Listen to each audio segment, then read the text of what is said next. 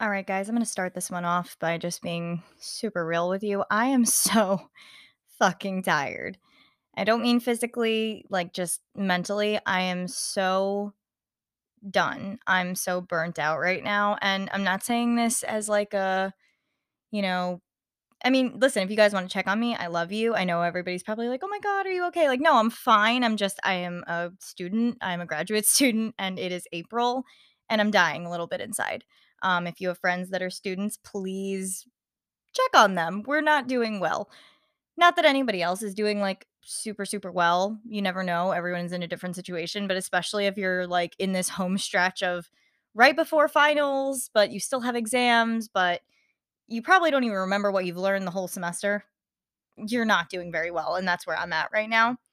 I'm in a post grad study and you know, I I already have my bachelor's, but I'm making up some classes and I'm trying to get my GPA up and it's not going badly, but it's not going exactly how I wanted it to. Um and that's just what happens sometimes. And I'm busting my ass and I'm studying as hard as I can. I'm sitting here after studying all day and I'm studying all day again tomorrow and I've basically not had a real weekend in a couple weeks and I probably won't until the end of the semester and this is just what life is right now. So I actually reached out to you guys and I said, "All right, give me some fucking ideas because my brain creatively is shot." Like I had no idea what to do for this episode. I texted so many people. I kept asking Justin and he's in the same position as I am. He's also in college and he's just, you know, we're we're all just kind of brain dead and I'm just like, "Oh my god, I have no idea what to talk about." And you guys came through as you always do. But one of the first questions I got was from one of one of my best friends who's also in grad school and she was asking about you know asking for me to talk about burnout and student life and balancing you know your life in college and being a student but also being a working adult and you know hobbies to combat stress. And i was like well this is fucking perfect because this is literally what i'm dealing with right now and that was one of the first questions i received. So this episode's going to be going into all the questions i got this past week. Um if there are any I forget, please DM me because I like I said, my brain is like mashed potatoes and I just I might have missed some, but I tried to kind of jot them all down. And so I'm to try and go through all of them. But the first question was about burnout and student life. So I am not an expert at, at, you know, managing burnout because honestly, I do this to myself all the time. I don't really know how to exist any other way. I do it and do it and do it and do it and do it. And I do everything all the time, so much so. And I never stop moving. And then all of a sudden, sometimes it just hits me like a truck. And I'm like, oh my God, I need to like sleep for two weeks. Um, I will say that I've been trying to really, you know, I'm already all scheduled and color coded, but I've been trying to really keep up with my schedule daily it sounds kind of crazy, and this might make some people more stressed out. Like Justin, I've mentioned before, it literally makes him more stressed out to look at my calendar. And he's like, Why do you have these times blocked off? Like, I'll block off time to like go to the grocery store, or I'll block off time to like take a shower. And he's like, What the fuck, dude? Those are normal things. And I'm like, Listen, I just, I need to do this. So that's one thing, at least, that's helped me is really just trying to set aside time. Like at one o'clock, I am going to take a lunch break. I am going to sit on my ass and watch TV and do nothing. Or, you know, at 10 o'clock, my brain's not going to be working anyway, and I'm going to sit down and watch some TV. Like, I just have been trying to really give myself a break. And even if I have to schedule those breaks, that's where I'm at right now. So I think that's the best advice I can give is just give yourself a break. Find a way to take a break. Or, you know, if if you're just so tired, like take a nap. I took a nap the other day. Oh my god, it was so amazing find time to do what you actually enjoy, you know, even if that's just taking a walk or hanging out with the dog or just watching some garbage TV that that you don't care about for like an hour. Um and of course, you know, trying to make time to spend with family and friends. Like, I'm sorry guys, I haven't seen anybody in so long. I'm like a I've dropped off the face of the earth and all my friends know that I'm like this, but I still feel really bad about it there was this meme that one of my friends and I were sending back and forth, and it was like, oh, adult friendship is like, you know, oh, I'll see you in six weeks on a Tuesday. Like literally though, I I don't I can't. I can't do things right now. And I just want to talk about too, like one of the best things you can do, you just have to rest.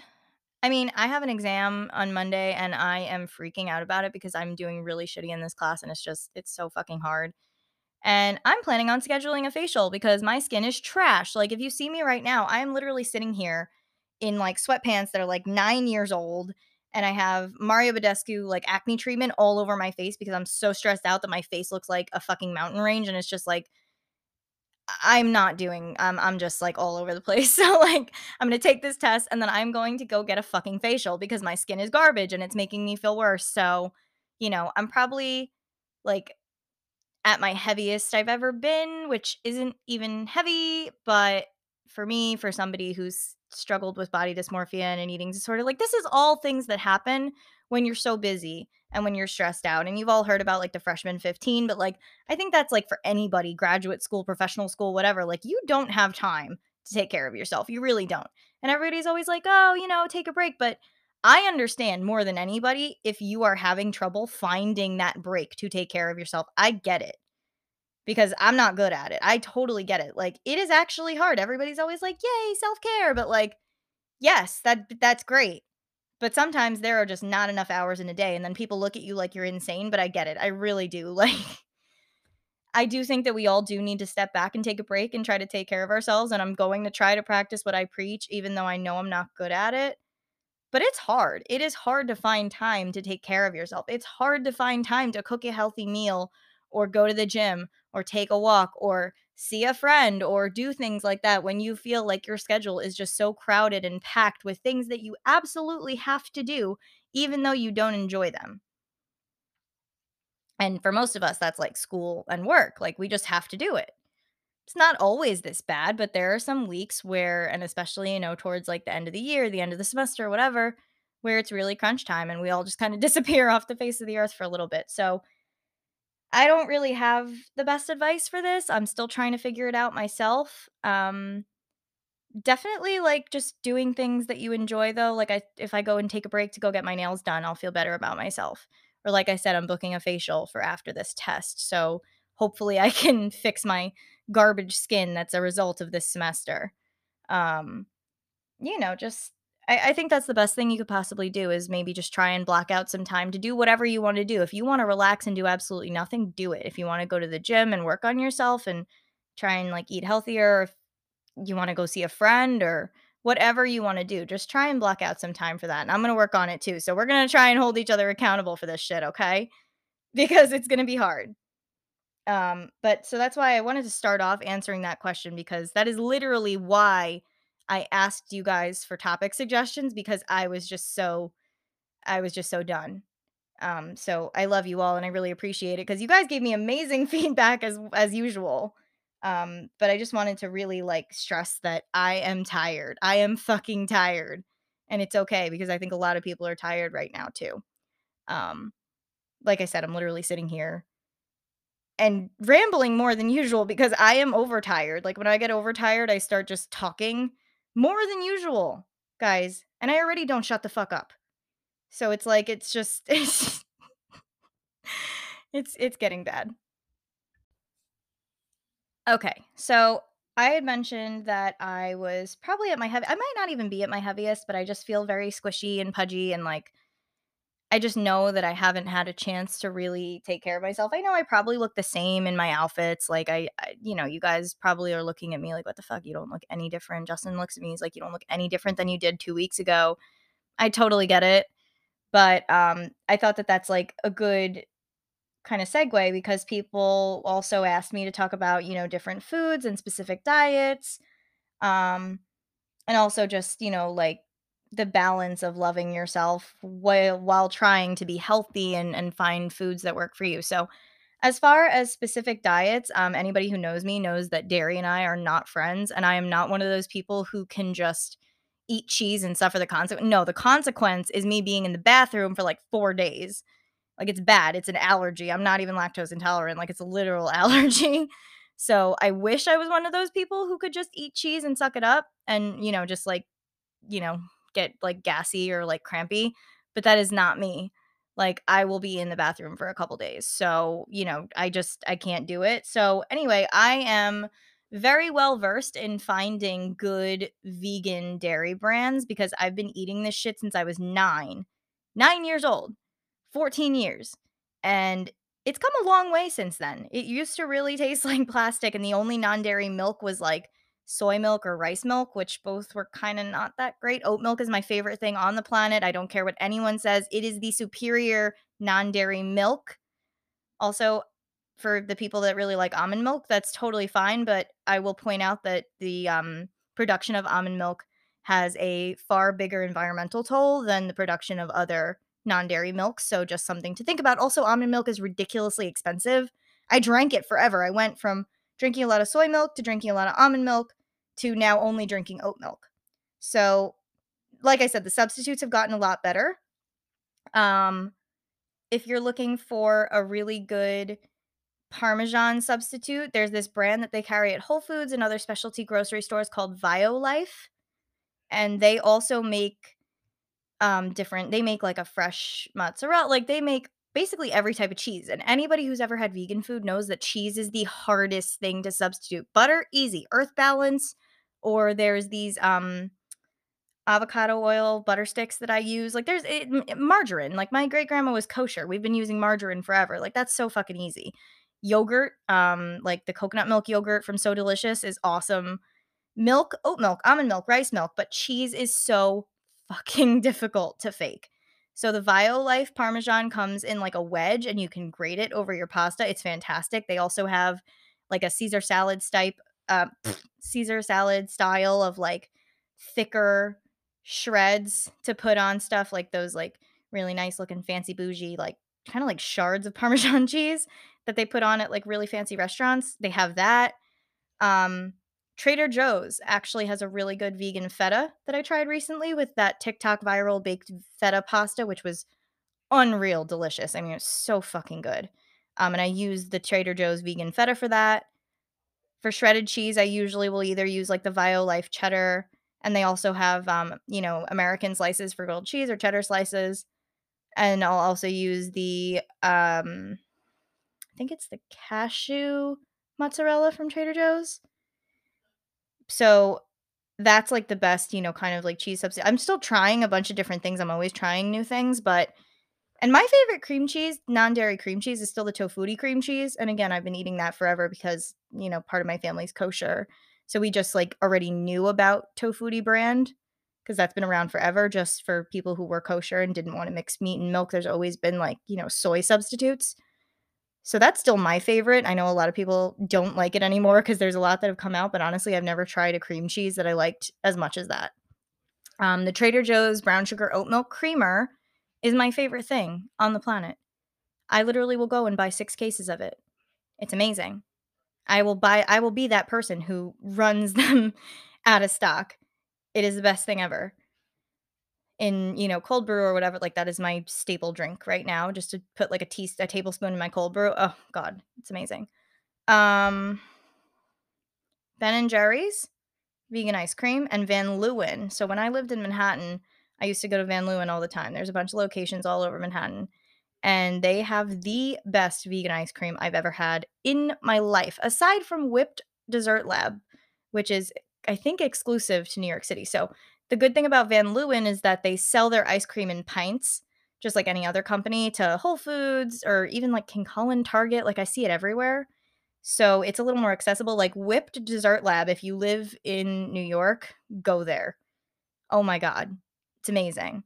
But if you don't live there and you're looking for some sort of non-dairy, you know, ice cream, I either suggest Ben and Jerry's vegan ice cream or the Van Leeuwen vegan ice cream. And Van Leeuwen, what I love about them is they have all these crazy flavors, like their honeycomb ice cream, amazing. In the summer, they had this like passion fruit, yuzu sponge cake vegan flavor. Oh my god, I wanted like 19 scoops of it. It was so so fucking good. Van Leeuwen also has um if you go to the store itself, they have vegan chocolate chip cookies and you can get like a chipwich, like with vegan ice cream between two chocolate chip cookies, which is like amazing. And for people with food restrictions, it's so nice to find options. And I will say again, as somebody who's had food allergies forever, it's becoming a lot easier to eat in the world with allergies, which is just fantastic. I don't even have it that difficult, you know, usually I can find something to eat almost anywhere. If anything, if I can't find something to eat, that's just because I'm picky and annoying. Like, it's pretty easy. I feel really bad for people who have issues with gluten, like, or celiac. That's a lot trickier. I worked at a gluten-free bakery, um, when I was younger, and she really had this knack for making gluten-free things not taste gluten-free at all. I can do that with dairy. I can make dairy-free things that do not taste like they're dairy-free. Like, my cheesecake is my normal New York style cheesecake recipe, but I replace it with, um, you know, like, vegan sour I replace it with Tofutti sour cream and Tofutti cream cheese, and my dairy-loving carnivore boyfriend and my cousin, same exact type of way. These are guys who would eat steak on a cheeseburger. Like, neither of them had any idea. If you've ever eaten a baked good from me, it probably didn't have dairy in it. That's just how, like, I've learned how to do things. So, again, it's pretty easy, at least for me, to cook without dairy, and I I do cook with dairy too, trust me. You know, Justin hates vegan cheese, I will make, like, baked mac and cheese for family barbecues or whatever, like, I'm not just gonna make everybody suffer through vegan cheese, I promise. But I am gonna make a separate tray for myself and anybody else who, like, you know, whose stomachs are weak and horrible. Truthfully, though, we're not supposed to have cow's milk. I I don't know if you guys have heard that, like, rant already, but kinda makes sense. It's milk from another animal, like, calves are supposed to have cow's milk. Goats are supposed to have goat milk. Humans are technically supposed to have human breast milk. Which, you know, obviously, if you're an adult, that's so weird, but it's it's just, like, to think about it, it does make sense why so many people are lactose intolerant. Um so as far as gluten-free I don't have as many suggestions. Um, I will say that the Vans gluten-free waffles and pancakes in the frozen section are very good. Um, I found that almond flour is a good gluten-free substitute, but it can be a little heavier, so if you're baking, you just need to take that into account, that almond meal is a little coarser and heavier than, you know, regular flour. The gluten-free flour I use in all of my baking is the Bob's Red Mill one-to-one all-purpose. It bakes just like regular flour, and I'm talking about baking because baking is always harder to substitute. Like, cooking cooking is easy. There's not really so much chemistry, it's a lot more creative. You know, if you guys have ever cooked or baked, you you know the difference. Baking is a lot more difficult because there's a lot of chemistry involved. Everything is in specific proportion. So, um, if you're trying to bake for somebody who's gluten-free, I definitely would suggest using the Bob's Red Mill one-to-one gluten-free baking flour. And do some research. I mean, there are plenty of good things. Like I said, it's actually nice now because I just see so many substitutes everywhere. Like, every restaurant I go to has gluten-free pasta or gluten-free bread. It's awesome. You never used to see that, ever. The world is definitely becoming more accessible for people who want to eat at restaurants who might have some sort of allergy. Like, a lot of restaurants have ingredients lists or allergen warnings now, which they never used to have before. So, I think that that's great. Um, if you guys have any really good, like, gluten-free brands or anything, send them to me. I will post them on my story for anybody listening. Um, but, you know, Pinterest has been my best resource also, but I will say what I've learned from gluten-free and dairy-free baking and cooking, look up a regular recipe and just substitute it with whatever products you've found that you like. Like I said, my cheesecake recipe is not a dairy-free cheesecake recipe. It's a regular cheesecake recipe. My chocolate chip cookies are regular chocolate chip cookies. I just substitute dairy-free butter or dairy-free cream cheese or dairy or oat milk or whatever, dairy-free yogurt, like, whatever needs to go in there, I just put it in there, and it always works. So, again, like, that's why the Bob's Red Mill gluten-free flour is good because it's one-to-one, like a one-to-one ratio. You don't have to do any crazy gluten-free you know, back in the day with gluten-free I got my first gluten and dairy-free bakery book because there was this bakery in the city that was delicious, and my dad bought me the book the book when we went there. But you had to use all these different ingredients just to replicate the the glutinous, um, characteristics of regular flour. Like, you had to use, like, 4 extra leavening agents and and, like, whatever else. Like, you always had to use so many things. So, I definitely recommend the one-to-one flour if you're trying to do something like that, or again, just almond flour, coconut flour. Test out some shit. I've had to do a bunch of experiments. Um so, moving on from that, one of my best friends, you know, was asking me to talk about just people's relationship to food and you know how how to love yourself when you struggle with food and I think that that's really important too because everyone's body is different. We all have different nutrient requirements. Like yes, of course we all have our basic, you know, you need protein, you need vegetables, you need certain vitamins, you need a certain amount of carbohydrates. You do need carbohydrates. I am not a fan of keto. I am not a fan of the keto diet, okay? It always works because it sends your body into crisis for like 2 weeks and then you stop. Like everyone I've known who's done keto always hits like this plateau. Like they lose like 30 pounds, but then they hit this like plateau and you can't keep losing anymore because your body adjusts to being in like ketosis all the time. And that is not where your body is supposed to be. So if you want to do something kind of low carb, I would much more suggest paleo it's not no carb like keto, but it doesn't send your body into shock the same way. And again, if you put yourself in some sort of caloric deficit, you will lose weight if that is your goal.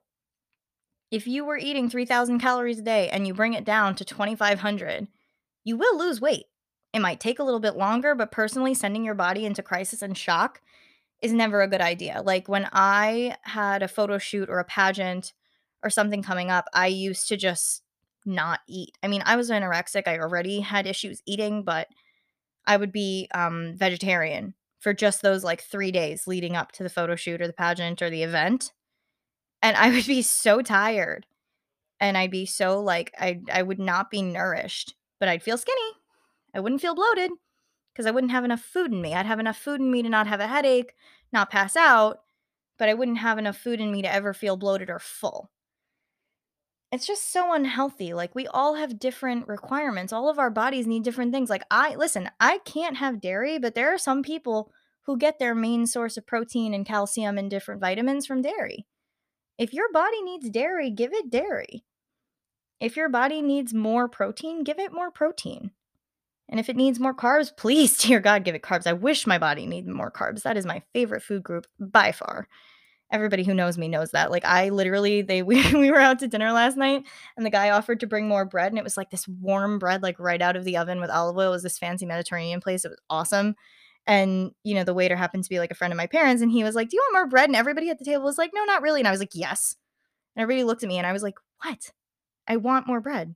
Like I will just eat the basket of bread. Just give me a basket of bread and I will be fine. You have no idea again with the food restrictions how many events, especially at catering halls, I've had to do that for in the course of my life, especially when I was younger. Like if there was nothing for me to eat, I would just eat the bread.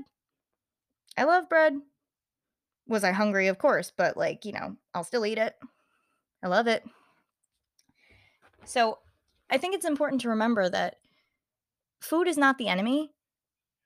I personally don't really like eating something really greasy and heavy. Like my parents are in town and they love going to restaurants. Um, and whenever I'm with my parents, either if they're in town or we're visiting them or whatever, any of my family, my family is, you know, Russian and Filipino. Like I just gain like five pounds. I can't help it. It is what it is. I'll go back to eating normally when I'm by myself again. But, you know, it's just like I feel kind of gross just eating a lot or eating a lot of restaurant food. But food still isn't the enemy, and I think it's important to remember that, like, you need food to live, you need to eat. So, you know, I know so many people, especially girls, who would rather not eat anything or eat, like, 4 pieces of lettuce with a crouton than actually eat a meal that's nourishing, and it's never gonna work for you. You're never gonna like, you're never gonna achieve your goals that way either. It's this toxic mindset of, like, if I starve myself just enough, maybe I'll look a certain way. Like, no, that's not how it works. It's not. Like, it's not. I was anorexic. I was 90 pounds and I still didn't feel great about my body. I was just skinny. Skinny doesn't mean healthy. I needed to eat more, even though I didn't think I did. And also, like, your body, you know, holds on to fat when you're stressed. Like, that's part of why I think I'm gaining weight right now. My diet is no different than it ever has been. I'm very healthy. I don't eat fast food mm-hmm. ever. But I'm pretty stressed out, and when you are stressed out, your body literally thinks that it is, like, in crisis mode and holds on to fat as an energy reserve. Like, this is a physiological, scientific concept. If you're struggling to lose weight and you have no idea why, you're eating super healthy and you're in the gym, it might have a mental component. So, you know, my my basic point here is just, like, take care of yourself. Eat. Eat what you want to, eat because you need to eat, eat because you need to stay alive, and also just eat because it makes you happy. Like, I just don't fucking care anymore. Yeah, I might be getting a little squishy. I don't care. I don't care. I have a dessert stash in my freezer of shit that I like when I'm, like, really stressed out or PMSing. I have, like, rainbow cookies from my favorite bakery and, like, chocolate chip cookies and, like, a stash of, like, ice cream. I just keep shit in the freezer for when I need it. I also have wine in the fridge, but, you know, like, I just I keep shit there because you know what? If I want the rainbow cookie, if I'm having a really bad night and I wanna go defrost that rainbow cookie, I'm gonna go fucking do it. So, do what do what makes you happy. Like, just do you know, eat because you need to eat, and also find what you like to eat, and maybe that doesn't make you feel guilty, and then you know what? If you wanna indulge, you won't feel so guilty. Like, if I've eaten all if I've eaten really healthy all week, I don't really feel bad about eating that fucking cookie at all. But even if I wasn't, mm, I still deserve the cookie. It's just a fucking cookie. Literally just a cookie. I'll probably burn the calories from that cookie off, tossing and turning in my sleep because I never fucking sleep. That's how I'm gonna burn the calories from that one cookie, okay? Just tossing and turning in my sleep because I have insomnia and also because I literally just, like, am always awake and, like, vibrating. I'm gonna burn the calories off anyway. All right. So the next question, two questions are related. One of them is asking about college breakups, and one of them is asking about best friend breakups. So thankfully, I don't have really any experience of my own from college breakups. I've been dating the same person through high school, well, through the last bit of high school and college and, you know, past college. I got really lucky with that. But I do have experience just from watching my friends go through college breakups. And I think it definitely hits you differently than another breakup, especially if you're in college breaking up with someone that you were with in high school. I think part of you, you know, leaves that part of high school behind and you're like, "Wow, I'm finally an adult." Like, you know, you're moving past your young teenage relationship for one. And also, you're really trying to find yourself and find who you are without that person and without that relationship. Like college is all about finding who you are and you might not find it while you're there, but, like, that's, like, the point. That's what everybody says, you know, "You're not in high school anymore, you're you're still a fucking kid." Like, you know, you think you're not, but you are. But, you know, it's all about being independent for the first time, and I think if you, you know, break up with someone, especially if you go through a breakup with someone that you were with in high school, you're moving even further out of your comfort zone that you used to know. So, I have seen that with other people, and it's been really difficult for them, but it's also been really freeing. And I've seen them kind of like, yeah, they they were really upset and it was really hard just like any other breakup, but I think they I think it gave them the opportunity to express themselves and and open up to themselves and and figure out who they were even more independently. Um and then best friend breakups, that's a little complicated. I'm sure in a few of the ex best friends I've had, I'm sure I'm the villain in the narrative. I don't know if I agree with that, but I can't say that their experience is wrong. Um, my high school best friend and I, we just stopped talking. It was really weird. It just I still don't have an answer. I have no idea if she even listens to this. I wouldn't know. She moved, um, you know, kind of like across the country. She moved down the coast and she moved really far away and she kind of left everything behind her, including me, which I never really expected to happen, but at the same time, if that's her journey, that's her journey. You know, I was upset about it and I didn't understand. And now I'm just kind of like, you know what? If that's what she had to do, then that's what she had to do. And as far as, you know, one of my other ex best friends, um, our lives just really didn't line up anymore. I don't know if she's listening to this either. I really just wouldn't know. But we had very different goals and we grew up very differently. You know, she didn't ever really seem like she was happy. She would always confide in me that she was not happy with her current situation. But, you know, obviously to everyone else, she would say, "No, no, it's no big deal, it's no big deal." So I kinda felt like I was crazy, like, I was like, "Okay, you're just bitching and moaning to me, but you're never changing anything." And then everybody else thinks that you're so happy, so it's like, I do know the truth, but am I the only one who knows the truth? And then what's the point of me even knowing the truth? So I I do hope that she's happy now. I don't know.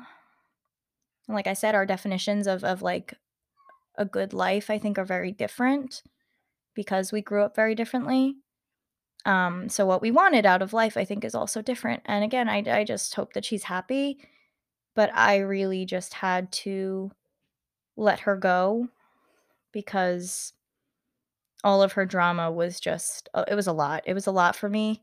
There was always drama. There was always a problem. It was always something going on, and it was just a lot. Like, it just wasn't you know, you guys know, anybody who knows me, anybody who's friends with me or close with me knows that I will give you the shirt off my back. Hell, I'll give you the blood out my veins if you need it. But at a certain point, if you keep off asking, you know, or, or coming to me to be your shoulder to cry on, and then just never changing anything, and I'm talking years. I'm not talking not take like it, it. It doesn't bruise my ego if you don't take my advice, but as I've gotten older, I've realized that I also don't have space emotionally for people who complain and complain and complain and complain and complain and just don't ever do anything to f- even try to fix the situation. Like, I will be here for you. I am here for you. I'm always here for you, and I will do anything I can. But at the same time, I can't just keep constantly being here for the same exact problem. If you have 18 million different problems, okay, fine, whatever. But like if it's the same thing over and over and you're just not making any effort to better it or to try to even change it or anything, I, I can't help you. I really can't. You need a therapist, not me. like I'm not qualified. I'm sorry. But it was hard. It was really hard. And I still do feel really guilty. And I kept waiting for her to kind of reach out and ask me, like, what the fuck? Why'd you just stop coming around? And that's a fair question. If she ever did want to ask me that, that's fair. And it was really hard. It, it it's hard for me to just say I didn't think I could be a part of your life anymore.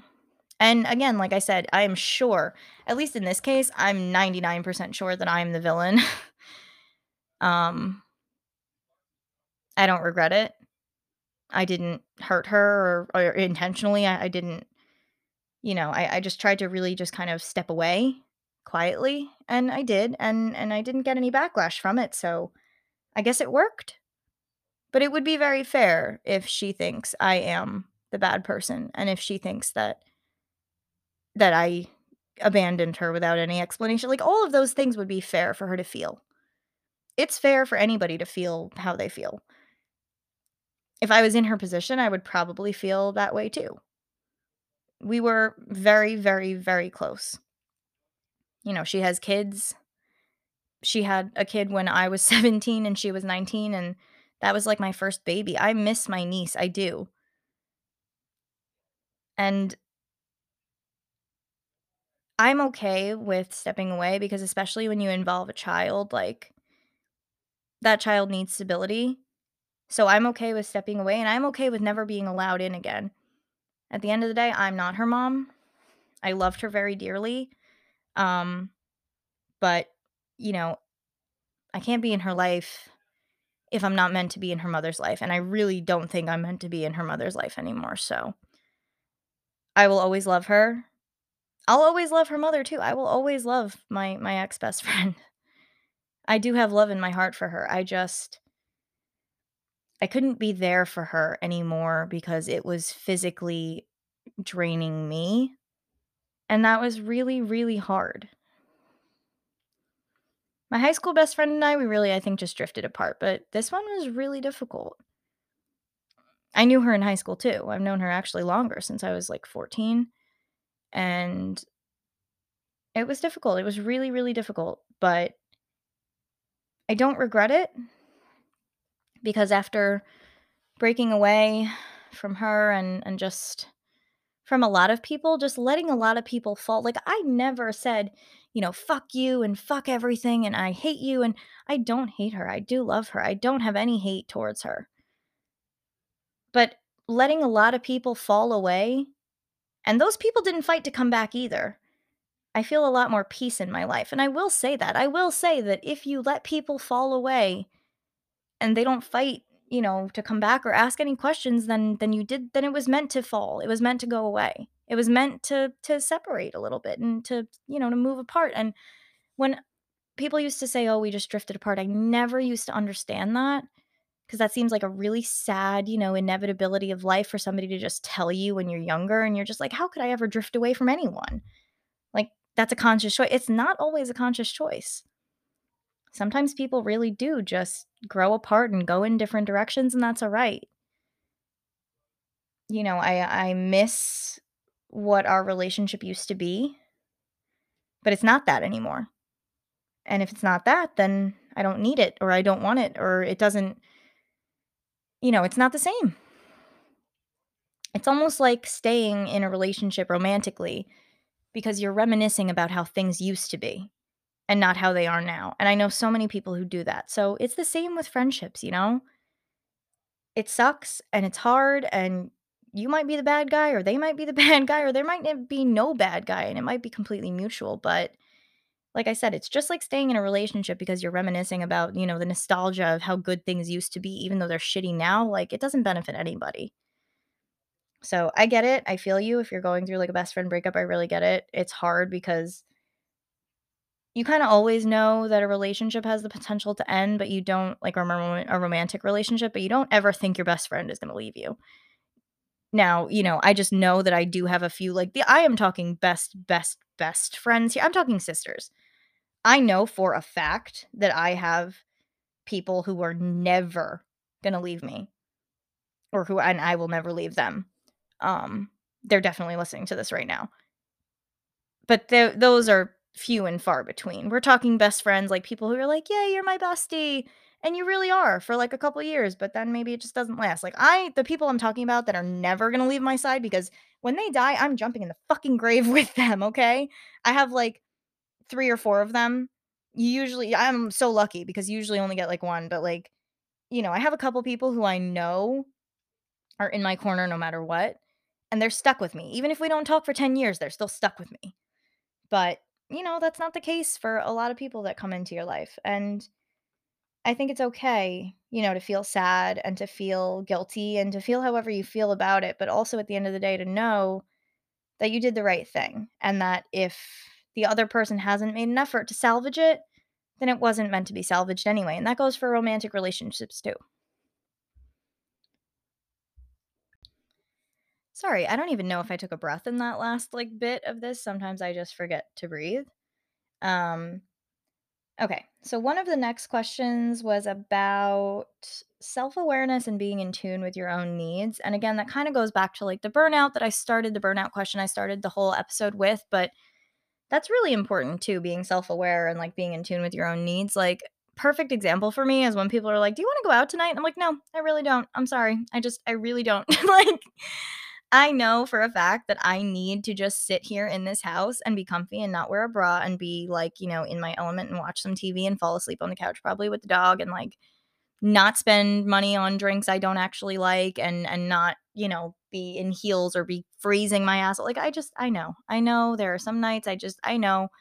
And if you ask me, I mean, I kind of always err on the side of like doing something more chill or like doing an activity I, you know, I don't really love going out anymore, like going out, out, like bar and clubs and stuff. I will still go, but you have to drag me. And I literally will tell them, like, my, my, one of my friends, you know, Rebecca always drags me out, but she knows she's getting me like one night a month, maybe. So we got to time it, you know, decently. Like, you just, I need like two days to prepare if we're going out to a bar. Like, just let me know.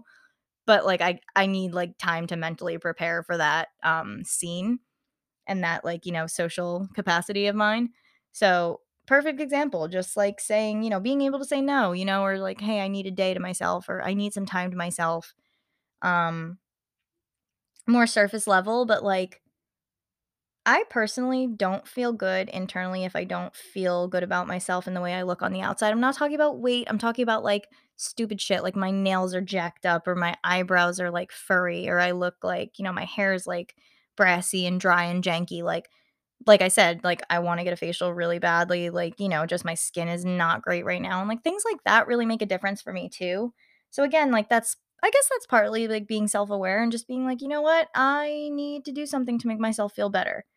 So whatever it is to make yourself feel better, if it's staying in or if it's going out or if it's, you know, getting, you know, doing a little pampering or whatever you need to do, I think that's a really big part of being in tune with your own needs and then also just voicing those needs without feeling selfish. Like we should all be able to communicate what we need and how we feel without feeling selfish. And I feel like sometimes I feel like a bad friend. Like people are like, "Oh, you want to go out? You want to do this? You want to do that?" And if I say no, I feel like a really shitty person because they're inviting me and I don't want them to stop inviting me to stuff. But I just really don't want to go. I can't go. I, I can't do it tonight. I can't. So I think it's really important that we all like be understanding when other people say, "Hey, you know what? No, I'm really tired. I can't." I never have an issue with people being like, "No, I'm really tired," or "No, I got work to do," or "I got to get up early in the morning." Like, I get it. I am that person too. You say you don't want to go out. Okay, I don't want to go out either. I'm going to stay in and we'll do our own thing and maybe we'll meet up next week. You know, like I have zero issue. But there are some people who are like, "No, no, just come out. Just do this." Like, you know, you always stay home or whatever. Like, you know, people who just kind of like keep pushing the issue. And I think it's really important. Like, no, if somebody says they're too tired, let them be tired. Let them be however they need to be. I think that that's like really important too. So, yes, be in tune with your own needs and acknowledge, like, hey, I need a break. And then also don't be afraid to tell other people, like, go, I need a fucking break, okay? So, that's really important. Um, another thing that somebody asked about was harnessing feminine energy. That, so I think we all have a different image or a different idea of femininity, and I think we all have our own personal definition, which is great. Um, I don't always feel so in tune with feminine energy, honestly. Like, I know that I'm a girly girl, but most of the time my energy is just kind of like, you know, a chaotic, like, mess. um, I know I'm feminine. I, I in you know, in my own definition. Um, I will say that I feel like I'm harnessing feminine energy usually when again and for me this is just this is just me this is not everybody but like when i look pretty when i feel pretty i feel you know very feminine when my eyebrows are done and my nails are done and my hair is fresh and my legs are waxed and everything else is waxed and everything looks the way i want it to that's when i feel very feminine no makeup, not anything, just, you know, feeling good in my own skin. That's when I feel like I am harnessing my feminine energy when I feel good in my own skin. Um, so I, I guess that's like, you know, I, I can't really, and I, I can't really tell anybody how to do so, but you know you're a badass bitch. You already know that. It's just finding the ways that that cement that for you and bring it out. What makes you feel like a bad bitch? You know, like what makes you really feel confident and feminine and womanly and like what makes you feel like you you've embraced all of that?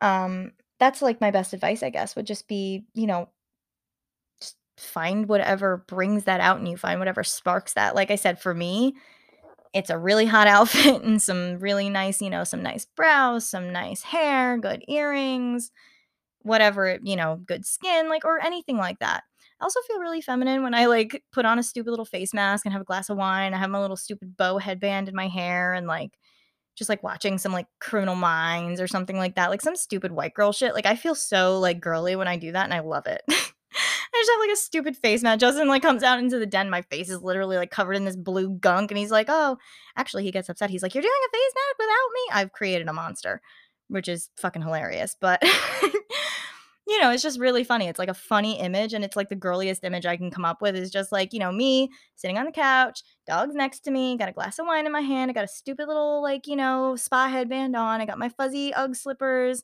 I got my like matching little cozy matching little pajama set. Matching pajama sets make me feel more girly than lingerie. Matching pajama sets are amazing. Okay. If you don't have matching pajama sets, like the five year olds got it right, man. They're so fucking cute. Um, they don't have to have dinosaurs on them, but like, you know, like the cute little like button down looking ones with like the little white trim or like I have a cute little leopard set with like some joggers. Like, I don't know, I just go to TJ Maxx and I buy the softest pajama sets I can find and they're just so nice. Or Target. Target has the best pajamas. So, like anything like that, anything that makes you feel like like a bad like a bad bitch, you know? Um just fucking do it. like let's just do it. And again, okay, so we're going to talk about like woman stuff. If there's any guys listening, you definitely don't have to listen to this part, but I don't think many guys really listen to this anyway, except for like Justin and my dad. So thanks, guys. Love you. Love the representation. But, you know, I'm well aware that my audience is mostly women. Love you, bitches. So, one another question I got was to talk about vaginal health. This is so taboo. I wrote a blog post on this when the blog was still very active and like this shit is so taboo. Like I have one. You have one. If you're listening to this, you probably fucking have one. And again, I'm not, you know, trying to like steer the conversation into like what makes a woman a woman. Like no, no, no, no. But I'm talking for, you know, this is relevant for people who are genetically born female who have vaginas. They're complicated little motherfuckers. They really are. They kind of suck. They don't like us. They don't like us. They're expensive to maintain and they don't like us. They're fucking chemically pH complicated. So I never had I had okay, no, that's a lie. I am very prone to UTIs. Um again, I've said it, I've said it before. I will say it till I die. I will die on this fucking hill. Pee after sex. Pee. Just fucking pee. Just get up and do it, okay? Like like we had sex at like three in the morning. I did not want to get up. He basically woke me up and like I just kind of was like, sure, whatever. But then I was like, fuck, I have to get up and pee. Like, oh my God. Worst thing ever. Worst thing after you have sex, you're like, fuck, I don't want to go pee. I don't want to get up. I'm fucking butt ass naked. I don't want to walk all the way to the bathroom, sit in the freezing toilet and pee. Like, that is the last thing I want to do right now. I want to roll over like every man ever and just go to sleep. I want to do that like post sex sleep thing that every fucking guy is able to do. And we can't. We can't just roll over naked and go to sleep. So fuck you guys because you have it too fucking easy as usual. Okay. I'm sorry. You can tell that I'm bitter. Um, pee after sex, please. So I had UTIs when I was a kid, obviously not from having sex, but just because like I would like do that thing where I do the potty dance and hold my pee and like wait too long to pee because there was something interesting on TV or I was a little kid and I just didn't want to like go through the effort of going to the bathroom. And I used to get UTIs like all the time. Um, the AZO cranberry pills, they sell them at CVS, Target, everywhere, every pharmacy. Those are amazing. It's like a couple glasses of cranberry juice in each tablet, worth, you know, like a couple glasses worth of cranberry. Um, but if not, just go get some regular cranberry juice, not cranberry juice cocktail that is 99% sugar. Get some regular cranberry juice. You know, that is like my ultimate UTI thing. Lots of cranberry juice, lots of water. Um, but something I never experienced ever until I was like 20? No, 21. 21. I never had a yeast infection, ever. I had never had a yeast infection. We were living with um, Justin's parents. And so my mother is allergic to a lot of strong chemicals and scents and stuff. So I grew up with unscented hypoallergenic like detergent, you know, just like the Tide like free and clear, whatever. Nothing like weird, but you know, just like the like not a lot of chemicals, um, no fabric softener, nothing like that. So when we were living with Justin's parents, when we were looking for our own place, his stepmom is very heavy on like you know like the fabric softener. Same with his mother. Like I think it's like everybody except for me loves like fabric softener and like like just you know and I get it like that fresh smelling laundry smells great, but it is not vagina friendly. If you're having any vagina problems, stop using scented detergent. Stop using fabric softener. Okay? It is not good for you.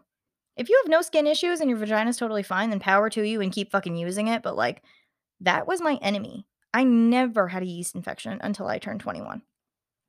Ever. I also kind of figured out that I needed to switch my soaps. Um, I had been using like Neutrogena body washes or like scented bath and body, like just whatever I could, you know, like mostly like the Neutrogena body washes because I have keratosis on my arms and like, you know, just trying to like scrub it away and like but I can't use anything medicated either because everything in the shower, anything you use like runs off you. So now I just use a Castile soap like baby body wash and just like the most mild thing I can find. Everywhere else on my body is no big deal, but if it's dripping in the shower down down there, you got to be careful with what you're using and you have to be careful about what you're washing your clothes and sheets with. Scented detergent and fabric softener are not my friend. I can tell you that right now.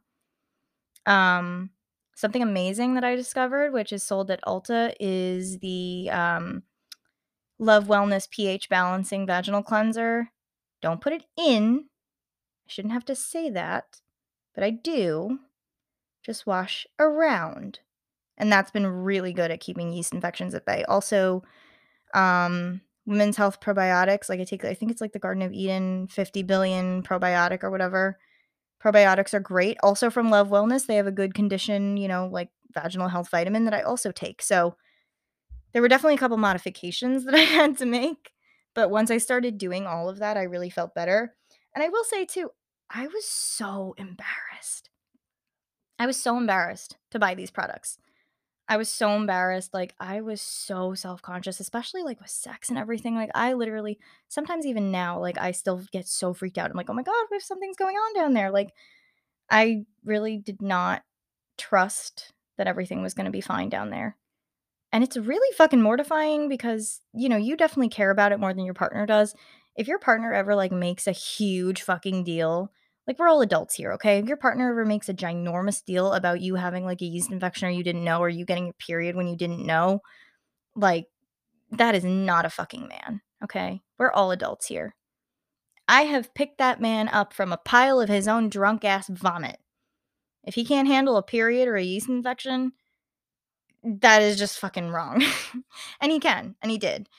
You know, it's still weird for them. I get it. I get it. It's weird because you don't have one and you don't have these things coming out of your body. But like, if they're like, ew, gross, or like make you feel bad about it, that is not a man that you should be with or a partner, if, especially if it's like a female. Oh my God. If you're in a lesbian relationship and they have a vagina and they're like making you feel bad about having a vagina and having problems with your vagina, send her my way. I'm throwing fucking hands. Really.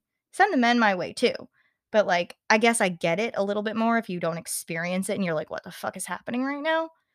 But again, like, I was so embarrassed about it. I was embarrassed to talk to Justin about it. I was embarrassed at my OBGYN. And it got to the point where I went to my OBGYN a couple times for the issue. I also had to switch my birth control. So we had switched to a new birth control. There were like a lot of factors that led to these like recurrent yeast infections. Um, you know, I was using detergent I was allergic to. I was wearing the wrong kind of underwear. Cotton underwear, guys, cotton thongs, all on Amazon, super easy. Aerie also has cotton thongs. Um, those like seamless polyester things are not your friend. Don't wear them. Opt for no underwear when you can. I really don't wear underwear much these days. Um, I do sometimes, but no under. I used to look at people who are like, I used to think people were crazy for not wearing underwear, but I get it. Listen, if you have dealt with yeast infections, you will do whatever the fuck you need to do to get them to not come back, okay? Like, you will do anything. I did not wear underwear. I will wash my vagina four times a day. I will take whatever supplement and probiotic I need to do. I will do anything. Okay? Because I just don't want to deal with that. But it got to the point where I had gone to my OBGYN a few times. She was like, listen, we did all these things. You look fine. Like, she did a full exam and she was like, everything looks fine. She was like, you are literally just freaking yourself out. You're very self conscious about it. She was like, this seems more like almost like a mental thing at this point. And also, yeast infections come back when you're really stressed out, guys. So, you know, it's kind of like when your period's late and you keep stressing out and then your period's later. It's just like a never ending cycle. So, my point is, I was really embarrassed. I'm talking about this to you guys right now, and I'm like, oh, there's probably people who think this is super gross, but like, I was really embarrassed about it. I was embarrassed about having an issue, especially because my own mother has like never had one. I was like, the fuck? Like, is there something wrong with me? You know, like my mother's also a fucking alien. She literally doesn't need to wear deodorant because she doesn't sweat. She doesn't sweat and she doesn't smell. She shaves her legs like every like 3 months. Like she just my mother's a fucking alien, I swear to god. um but that also made me feel really weird. I was like, "Well, am I broken or something?" Like it just it was it was really weird. And they're so common and most women will get definitely get one. If you haven't had one yet, it's probably coming. I'm sorry to tell you, unless you're my mother. Um but it just made me feel even weirder about it. Like I was just like, shit, like am I what's wrong with me? And especially when you have something like in an intimate area, you feel dirty. There's just like all this like stigma and shame around it. So anyway, I'm here to tell you guys that there shouldn't be any stigma and shame. And I'm here to tell you guys cotton underwear or no underwear. Um women's health probiotics, any like women's probiotic, but I have like the 50 billion Garden of Eden one plus the you know the good condition vitamin from Love Wellness, the Love Wellness pH balancing cleanser, not Summer's Eve. Do not douche ever, ever, ever, ever, ever, ever, ever, ever. Do not ever, ever, ever, ever, ever, ever use douche kits ever. This is like more important than the pee after sex thing. Oh my god, don't use them. Don't use your vagina is not meant to smell like Irish Spring or waterfall or, you know, like passion fruit flower. No. No. Do not use it. You will fuck up your pH. Your vagina is like pool, okay? You will fuck up your pH so badly that you will need to keep using different things to recorrect it. Do not ever use it. Do not ever use scented, colored products ever. The Love Wellness pH balancing cleanser is the only cleanser that I will support. It was developed by an OBGYN. It has no fragrances or harsh chemicals at all. It has a pH that's slightly acidic, which is actually good because that's your vagina's natural pH is acidic. Also, side note on that, um, if your vagina bleaches your leggings, don't be alarmed. Apparently, that happens to a lot of people. Heard that it's popular right now on TikTok to talk about. Thought I might be the only one, but yeah, no, vaginas can bleach things. So, again, if there are any men in your life who aren't like afraid of you yet, just let them know that your vagina has the power to bleach shit and you will use it. All right, so I have another two questions that are kind of interconnected. Um, one of them is really funny, so thank you to the friend that sent this in. But um, basically, the question was like, how the fuck do I get the dog to leave the room so I can have sex? I don't think you guys understand. If you don't have a puppy, you don't get it. But like, they don't want you to have sex. They like cry the whole time. like they want attention. They don't want to be left out. Like they expect to be, you know, cuddling with you. If you're in the bed, they want to be on the bed with you doing whatever you're doing. Obviously, they can't partake in that activity. Um, when Zeus was a puppy, we used to just like put him in his crate, but honestly, he would cry like the whole time. Now we like just kind of try and sneak away from him but he still cries sometimes and i'm just like oh my god. Like it's literally like having a kid that keeps interrupting you. I have no really good tips for this honestly because it's just like it's so fucking funny. Everyone i know though with a puppy who's been through this is like oh my god why is the dog crying the entire time? I don't know if it's because they're left out or maybe because they feel like maybe you're being hurt or something. I really couldn't tell you. It's the funniest thing though like they cry the whole time and i'm just like well this kind of puts a damper on the mood.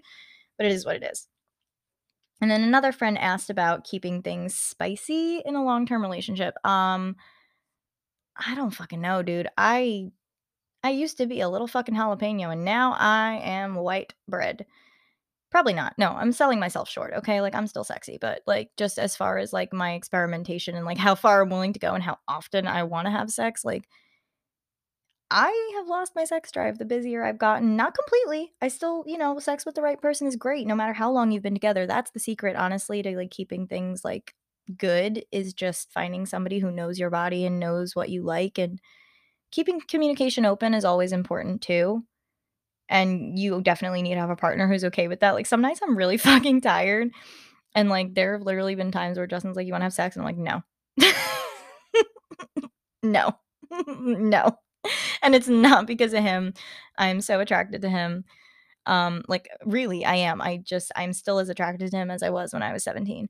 15 actually, when I had a crush on him. But I just like I'm fucking tired, bro. I gotta go to sleep. I don't want anything. I don't want to deal with fun. I don't want to take my pants off. I don't want to have to do the whole get up and pee thing. Honestly, most of the time, if I do say no to sex, it's because I don't want to have to deal with the getting up and peeing after. Really, I mean, I am just so fucking lazy and tired. That is really what it is. Um, but I guess, like, I don't know, maybe doing something you haven't done in a while or trying a new position is always fun. Um, getting some cute lingerie is always fun for me too. Like Fashion Nova has really cheap but really cute lingerie. So like I don't really recommend spending a shit ton of money at Intimissimi. I don't really like Victoria's Secret anymore, but like I don't recommend spending a shit ton of money on lingerie because unless you have like a bunch of disposable income, in which case do it. But for me, it's like I'd rather just kind of buy like some cheap lingerie because it comes off in five seconds anyway, or at least part of it comes off, and it's like whatever. Um, but that's always like interesting. Ordering new toys, you know, like I said, you guys are always making fun of me because I don't have any, but like that's definitely a way to like, you know, keep things interesting, is from what I've heard, especially if you're using toys with a partner.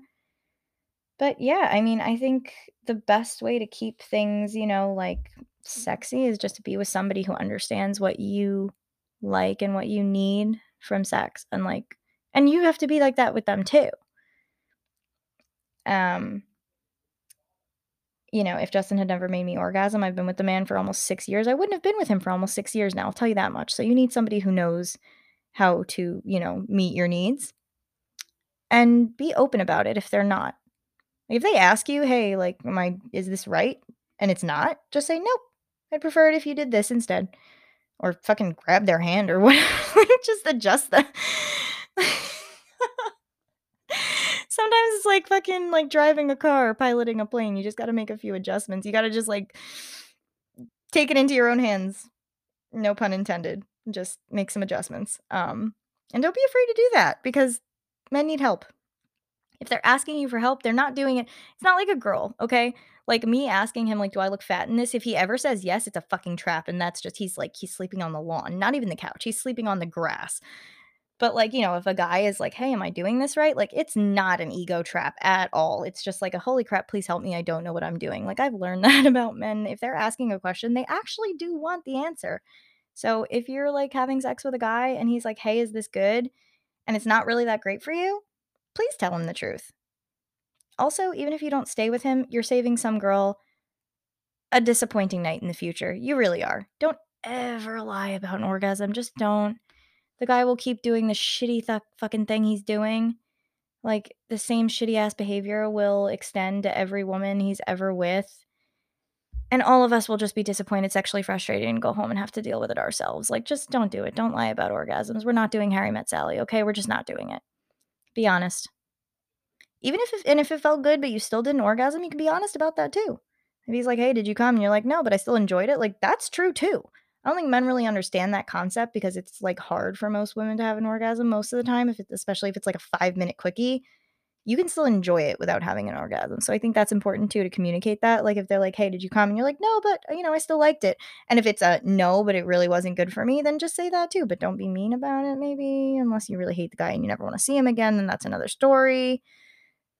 Just depends on how many feelings you're trying to preserve here, but my point is be honest. As is with all things. Just be honest. Be honest about it. And again, just like with the vaginal health, with the period, the yeast infection, like, if there's a guy that really just can't handle that, like, handle you being like, "Hey, these are my sexual preferences," or, "This is what I need" I don't really think that that's the right man for you either. And you have to be open to, you know, receiving things too. If your partner wants to try something, even if it's a little out of your comfort zone like, if it's really out of your comfort zone, you do not have to feel pressured at all. But if it's something you're open to, but maybe just a little weirded out about, give it a try. If you hate it, you will never do it again. Trust me. You will literally just be like, "Nope, never again. Never fucking again." And again, like I said, there should not be any pressure involved. Consensual sex should never have any pressure involved, especially with a long-term partner. You should not feel pressured to do anything. If you wanna keep having sex the same exact way you've always done it for the next 40 years, you do it. It's all about communication and being honest and being comfortable because that's, like, what makes sex good. I also saw this thing the other day just, like, to just to share with you guys because it's so true. Um, I saw this thing, I think it was on Twitter, and it was like, "If you've never laughed during sex, you're having sex with the wrong person." It's so fucking true. Like you have to laugh, at least one like, yes, sometimes you have your Fifty Shades of Grey, like, sexy, like, moments where it's like, "Oh my god, this is a movie, this is amazing."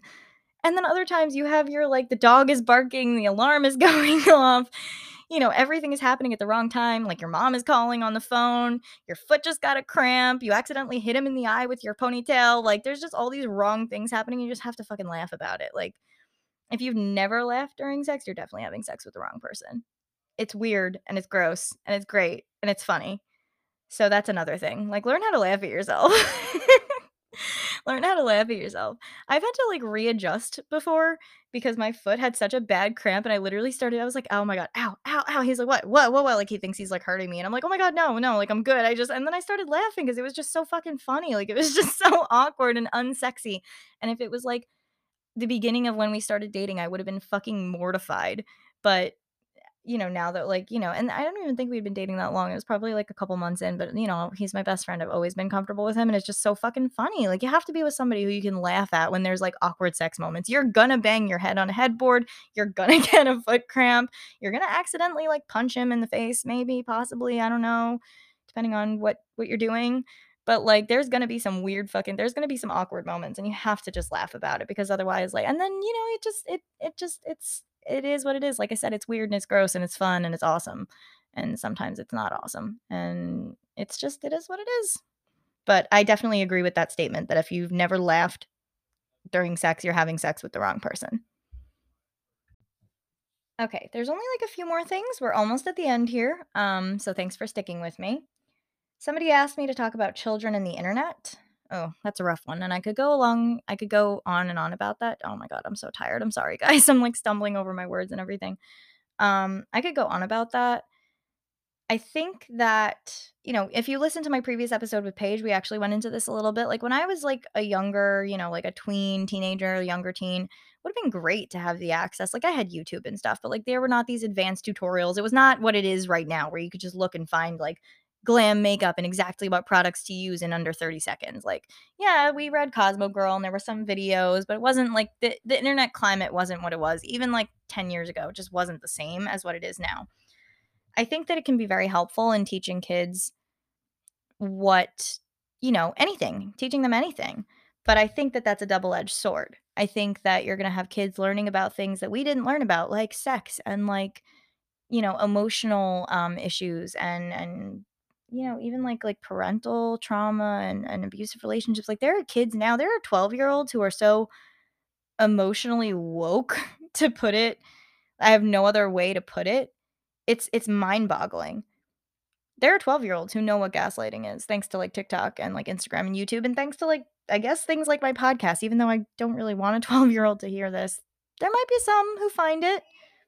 Hey, guys, how you doing? If you're listening to this, um, your parents might need to check your Spotify. But anyway, you know, I think it's a double-edged sword. I think that there's access to all this information about anything you wanna learn. You wanna learn how to build a bookcase?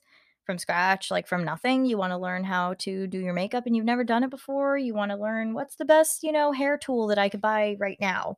Um, or, you know, you want to learn about sex and you're too embarrassed to ask your parents, or maybe your partner is doing something and you're too young to kind of understand it's your first relationship. You don't know if it's like okay or not. You want to know about consent. You want to know about safe drug and drinking, safe drug and alcohol use, like anything, literally anything. You wanna know how to change a tire and you don't have anybody who could tell you. But I think you also will get exposure. I think they also do get exposure to things that they can't that they maybe shouldn't be seeing so young. So, like I said, it's a double-edged sword. They have access to limitless information, and they will be a little bit more educated on things that maybe it took us a little bit longer to learn. But I do think that they'll be exposed to certain things that maybe they shouldn't be seeing. It's difficult. I definitely agree that, you know, I don't think that young, young children should have their own social media. That's my personal belief. I think it's impossible to not give your child a cell phone at this point by the time they're like 10 or 11. I think because like everyone has one and that would just be like then they're the weird kid. Um, but I don't think they should have their own like social medias unless they're monitored by the parent. And my dad told me something. My father's a computer programmer, if you didn't know that. And my dad told me something when I was very young when I got my first phone, it was like a flip phone, but even so, like when I just even when I started using the computer, my father told me the internet is forever.